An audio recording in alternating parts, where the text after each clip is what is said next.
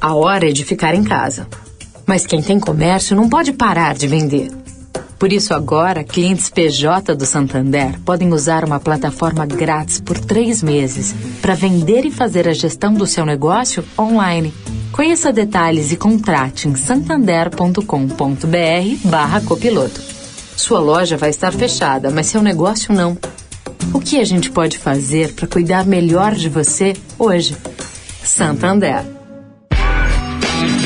Direto da Fonte, com Sônia Rassi.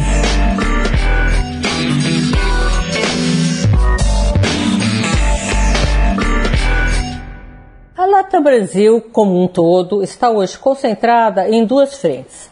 A primeira questão é a mais delicada, a conclusão de um acordo com o Sindicato Nacional dos Aeronautas. Na segunda-feira dessa semana, a proposta de redução salarial da Latam Brasil chegou na Assembleia e foi rejeitada por 90% dos presentes. Não satisfez nem o sindicato e nem os tripulantes da própria empresa. Diferente da Gol e da Azul, a Latam defende corte permanente dos salários. Por quê? A explicação envolve dois aspectos. A Latam não acredita que essa é uma crise passageira. E o segundo aspecto traz até uma surpresa. A Latam hoje paga salários de 20 a 30% maiores aos tripulantes na comparação aos pagos pelos concorrentes nacionais Gol e Azul. Segundo o presidente da empresa, Jerome Cadier, trata-se do mesmo tripulante, por isso que há muitas vezes a confusão, que a gente dizendo que a Latam opera internacionalmente e por isso paga mais. Mas nada disso. A Latam faz um voo doméstico de mesma duração no mesmo avião e paga 20 a 30% a mais que seus concorrentes.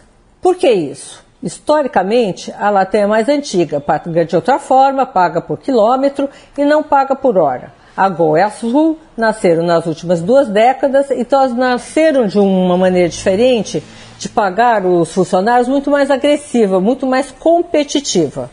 A Latam diz que se não conseguir essa redução no sindicato, vai demitir gente. Sônia Raci, direto da fonte para a Rádio Eldorado.